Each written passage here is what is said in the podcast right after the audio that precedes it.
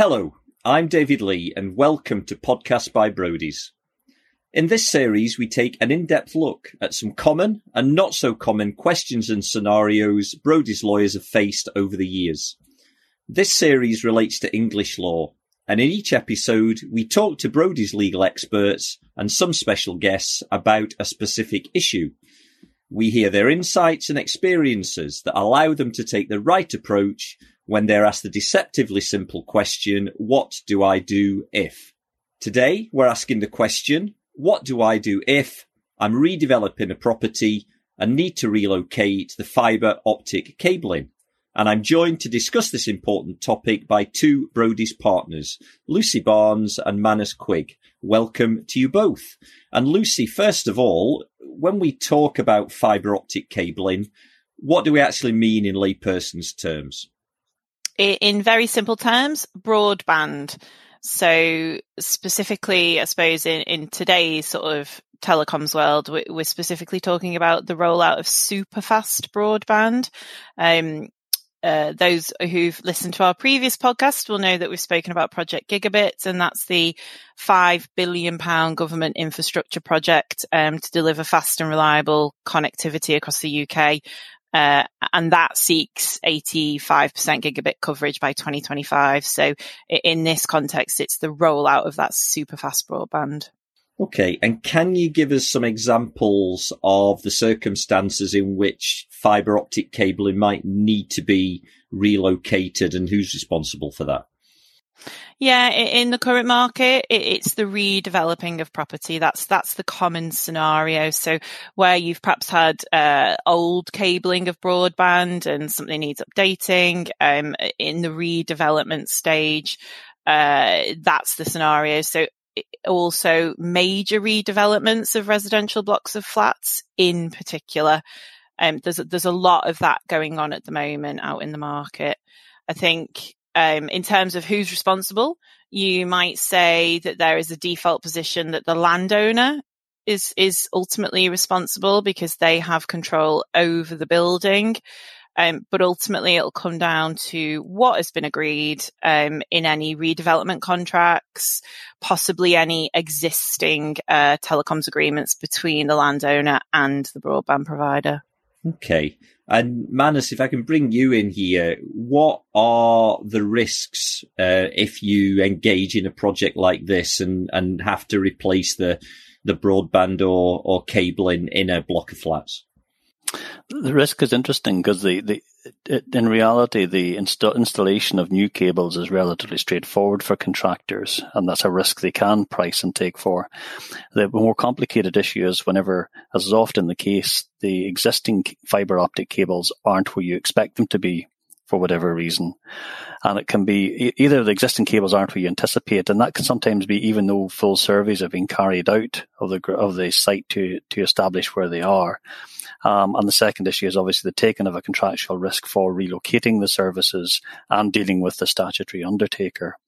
Uh, there's obviously there's first of all there's the cost of the relocation itself, but one of the key problems is that a contractor won't have any control over how long a statutory undertaker will take to either approve moving of cables that have been identified or coming and carrying out that, that, that process itself.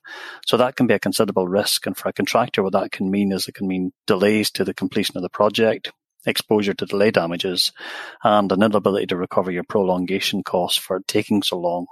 For the developer, equally, there's a risk as well because the flip side of that is if they carry the risk, it can mean paying prolongation costs to a contractor for delays and an inability, to recover the delay damages. Plus, obviously, there's the relocation costs themselves. Is is it inevitable that this will always happen when there's a redevelopment just because of the pace at which broadband speeds are increasing and just the expectations that we've all got at the moment? Will it is it something that will always happen? Um, I think in the current market, so, you know, how many Gs have we had? Three, four, now we're on to five. I, I think this is something that we are seeing uh, a big increase on predicting what further Gs might come down the line that um, you know, certainly on the wireless side and on the super fast broadband side, predicting what that looks like. I mean, how fast is super, super duper fast? Um, where do we get to? That's a little bit finger in the air time. Um, one of the key drives at the moment, certainly around the residential blocks of flats, is obviously the defective cladding issues. That's prompting a relook at redevelopment projects and, and projects going forward. So it's very much a hot topic in the market at the moment. Okay. And, and coming back to you, Manus, you, you talked a little bit about some of the risks what can a contractor actually do to to, to mitigate those risks and uh, and make it less likely uh, that there will be a, a, a, challenges in the project? A number of things, and the, the most simple thing is don't accept the ground risk at all. Uh, that, that's the liability for identifying and relocating cables, but sometimes that's not always possible as a, as a negotiating position. Do you want the contract or do you not? Sometimes you just have to take the risk. Um, what often happens though is that investigation reports are provided in the tender pack and then the contractor is just told that they cannot rely upon that data and the developer can't warrant the accuracy of the information provided for obvious reasons because quite often the cables aren't always where they, where they where they're expected to be. So don't accept the ground risk. But if you are going to then seek specific relief for delays, um, particularly in relation to the, the relocation of cables or delays caused by the statutory undertaker and the performance of their obligations, and that relief can be either in terms of an extension of time or entitlement to more time for the completion of the project, therefore relief from liquidated damages, or more money, so prolongation costs. Or thirdly, just don't take responsibility for the cost of relocation. So three main ways. Okay, thank you very much. And and Lucy, what about the kind of legislative side of this? What are the legislative powers that can force the removal of fibre optic cabling? Uh, the key piece of legislation um, is the Electronic Communications Code, and that that came into force at the back end of 2017, um, and and that's the legislation that governs all telecoms apparatus in the UK. Um, there are other ancillary pieces of legislation um, and regulations that that underpin it, but that's the the key piece of legislation, and that that governs both wireless and fixed line cabling. Obviously, the fixed line cabling, which is what we're talking about today. Um, under the code, uh, it's the landowner who has necessary powers to terminate any agreement to remove cabling. Um, you know, should that should that be a scenario that that might occur? Um, but that's only where certain criteria has been met, um, and, and, the scope is incredibly limited um, in terms of powers there. But but the, the basis is that redevelopment of a property can be a terminating ground under the code. Okay, and Manus, what about kind of guidance in addition to the legislation? What's what's out there, and what are the implications again specifically for contractors? Well, bang up to date at the 4th of October there, there was a new guidance approved, approved document issued for infrastructure for electronic communications, and that was issued under the building regulations. And that's an approved document issued uh, to tell parties how to comply with the building regulations when it comes to uh, in-building physical infrastructure for high-speed electronic communications.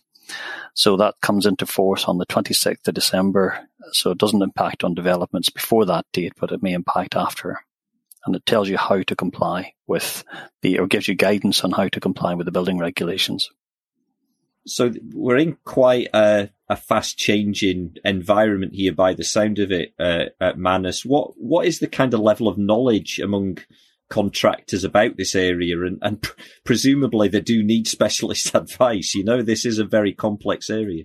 It is. It is complex and it's, uh, it's, it's complex and state of knowledge is patchy, I think is probably the best way to describe it. There are those who will specialize in this area, contractors particularly who specialize in this field, who will probably have been watching for the new guidance coming out and, and will be fully aware of all developments, but others will not, where perhaps this is a small part of the overall development and therefore they'll have to rely on specialist input from others, lawyers, uh, specialist advisors to guide them through it. But I think the key message here is to be aware of the risks and know where to find the advice. Okay. So Lucy, kind of patchy knowledge, but hopefully not patchy broadband, uh, particularly when the new cabling's been installed. Let's talk a bit specifically about the telecoms code. What specifically is the relevance of the telecoms code in this area and how does that link in with, you know, the legislation, the guidance that we've talked about already? Yeah, so as I sort of touched on, the the, the code, um, the telecoms code, the relevance of it is is those powers that can influence um, the parties and perhaps the deal that they might seek to do um, around dealing with with this issue. Uh, and the new guidance that Manus has talked about, it, it's very prescriptive. Um, and one of the key pillars within it is it that it requires the developer and the broadband service provider to agree um, who will install the infrastructure.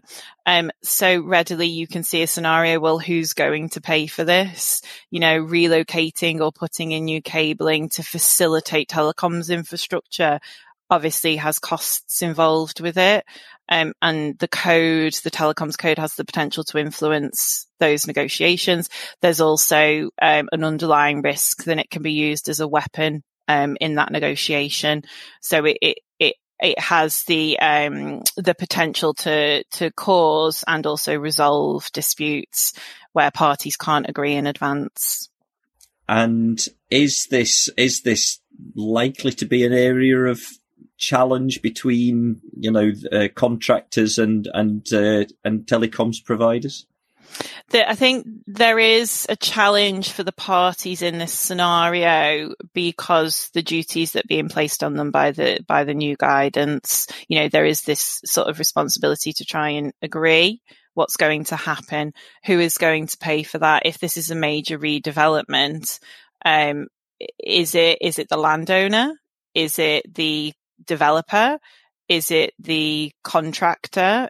Is it the telecoms operator themselves? Um, and given that there are a number of competing commercial interests and just the number of parties, um, that that could that could be difficult to manage. And and Manus, what liabilities can arise if these issues are not actually handled at an early stage? Presumably, it is very important to try and address this at the very early kind of contract stage of the of the discussions. It is, yeah. The, the number of liabilities, this first one is the regulatory liability, because effectively what you're going to do is your design will be in breach of the ter- breach of the, the building regulations if you don't comply. So you're going to have an enforcement risk by the by the relevant authority. Second is the contractual risk that comes from it. So there's going to be the cost of rectification at the simplest.